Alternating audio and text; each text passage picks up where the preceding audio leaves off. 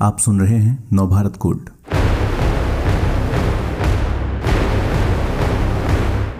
Kargil war. वो जंग, जो न सिर्फ़ पाकिस्तान के धोखे की कहानी है, बल्कि भारत के जाबाज सैनिकों की शौर्य गाथा भी है।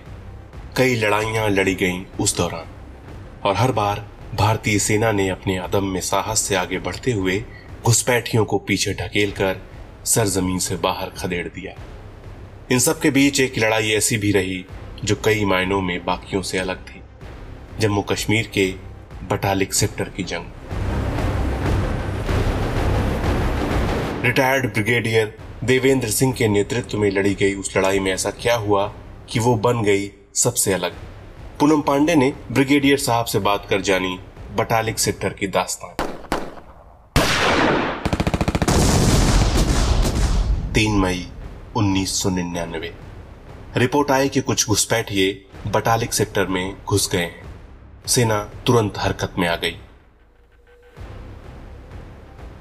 पेट्रोलिंग पार्टी को घुसपैठियों को ढूंढ निकालने के लिए फ़ौरन रवाना किया गया। पेट्रोलिंग पार्टी का सर्च मिशन चालू था कि तभी अचानक उन पर हमला हो गया।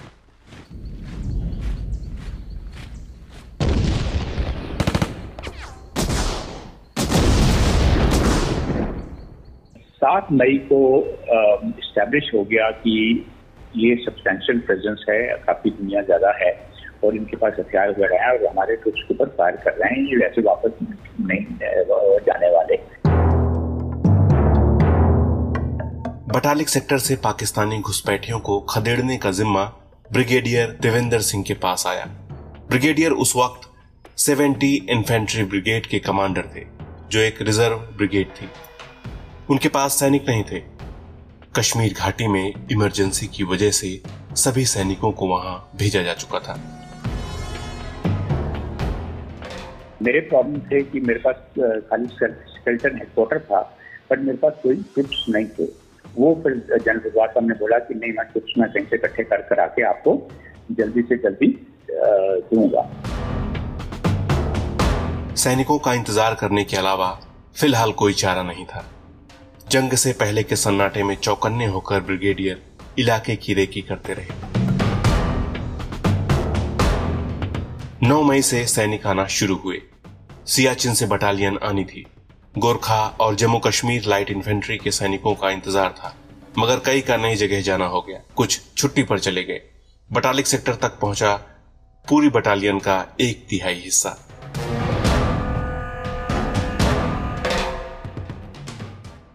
लड़ाई के लिए पूरी तैयारी नहीं थी, क्योंकि इन्होंने अपने हैवी सपोर्ट वेपन और इक्विपमेंट ऑलरेडी नई बटालियन एसोसिएशन में जिन्होंने इनको रिलीव किया था, उनको दे के आ गए थे।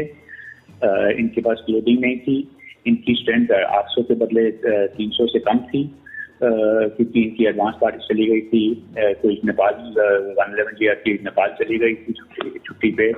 दूसरी वालों की अपने अपने घरों में चले गए थे ट्वेल्थ जैकलाई के तो इन, इनके वो जो जैसे मेन की एलिमेंट अपॉइंटमेंट्स भी नहीं थी तो ये तीन सौ बंदे एक किस्म का तैयारी लड़ाई की तैयारी के लिए फिट नहीं थे।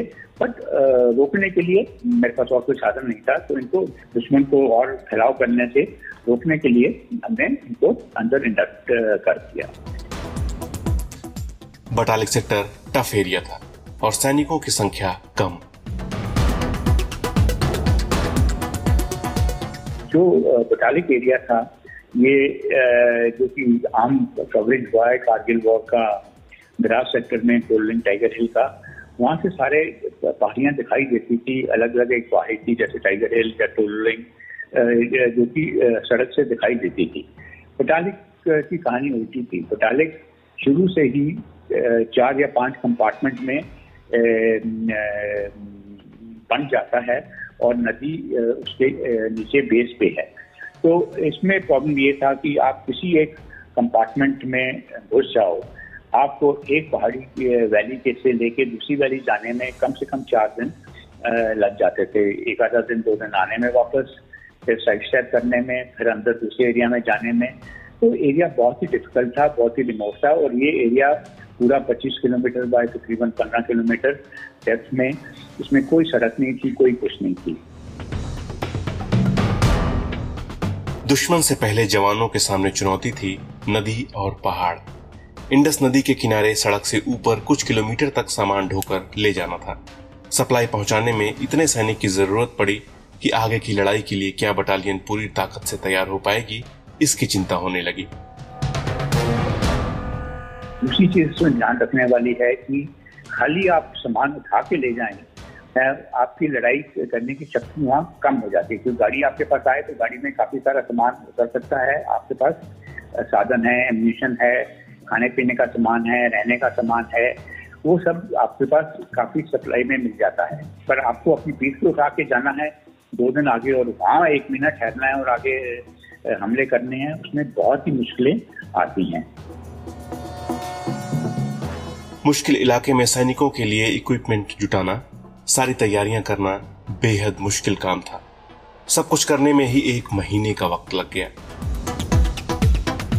पर हमने उस टाइम को वेस्ट नहीं किया। हमने उस टाइम को इस्तेमाल करते हुए इनको एग्जैक्ट ठीक तरीके से पोजिशन किया और कैसे हमला करना है उसके पूरे प्लान रखी वो सब चीज़ें तैयारी करके रखी। महीने भर का समय निकला तो ऊपर से प्रेशर बढ़ने लगा। आर्मी चीफ बटालिक सेक्टर पहुँचे।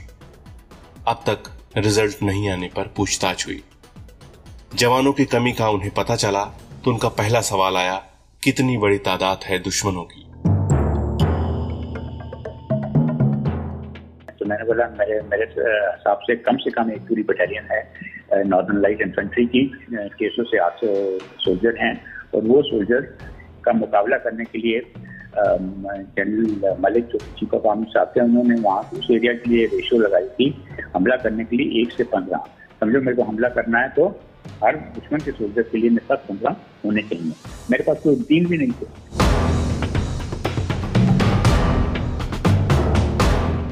हालात गंभीर थे। बटालिक सेक्टर में दुश्मनों की घुसपैठ सबसे बड़ी और भारतीय सैनिकों की संख्या बहुत कम। कि बटाले का एरिया जो जितनी भी इंक्लूजन थी, मच्छों की टाइगर हिल की टोलिंग की, कारगिल की बटालिक की जो सबसेक्टर हनीफ की, इन सब में से बटालिक सबसे बड़ी इंक्लूजन थी। 25 किलोमीटर बाय डेस्टमन 12 किलोमीटर अंदर आ चुका था और 25 किलोमीटर चौड़ाई में आ चुका था।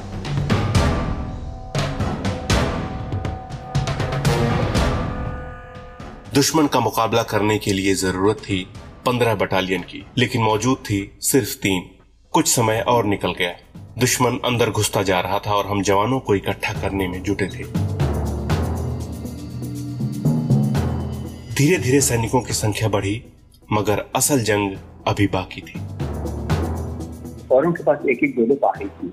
हमारे पास इस एरिया में इक्कीस पहाड़ी थी। एक एक पहाड़ी को बारी बारी में लेके जाता, वो करते हुए तो कैजुअलिटी ज़्यादा होती। तो हमको कोई और तरीका निकालना था, जो हमने किया। हमने इन्फिल्ट्रेट करके दुश्मन को इंसर्कल कर लिया। और इंसर्कल करके हमने कट्ठा छह या सात बटालियन के साथ सब तरफ़ से हमला किया, जिससे कि पूरे एरिया को कट्ठा कोलैप्स कर दिया। तो उससे क्या हुआ कि हमने ये प्लान शुरू किया 20 जून को।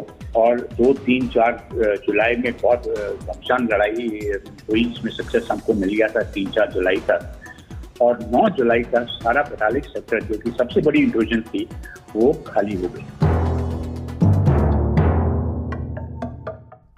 भारतीय सैनिकों को बल मिलते ही पाकिस्तानी घुसपैठियों का बुरा वक्त शुरू हो गया। इनके जोश के आगे दुश्मन टिक नहीं सका। पूरे करगिल युद्ध में आठ पाकिस्तानियों को बंदी बनाया गया। इनमें से छह बटालिक सेक्टर में पकड़े गए। बड़ी संख्या में दुश्मन के हथियार और गोला बारूद भी जब्त हुए। कई चुनौतियों को चीरते हुए भारतीय सेना ने दुश्मन को आखिरकार खदेड़ निकाला।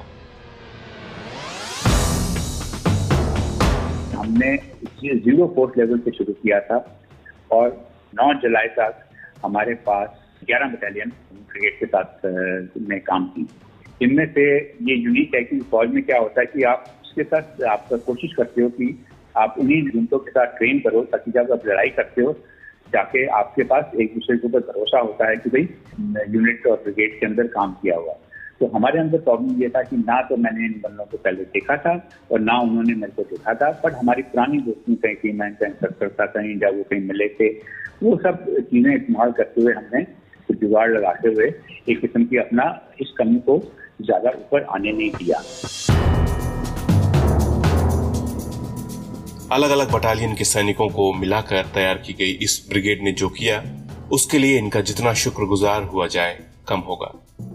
कमियों को अपने ऊपर हावी नहीं होने देना, जो टास्क करना बहुत मुश्किल है, उसे किसी भी हाल में अंजाम तक पहुंचाना, यही भारतीय सेना की पहचान है। उसके हौसले और शौर्य की निशानी है।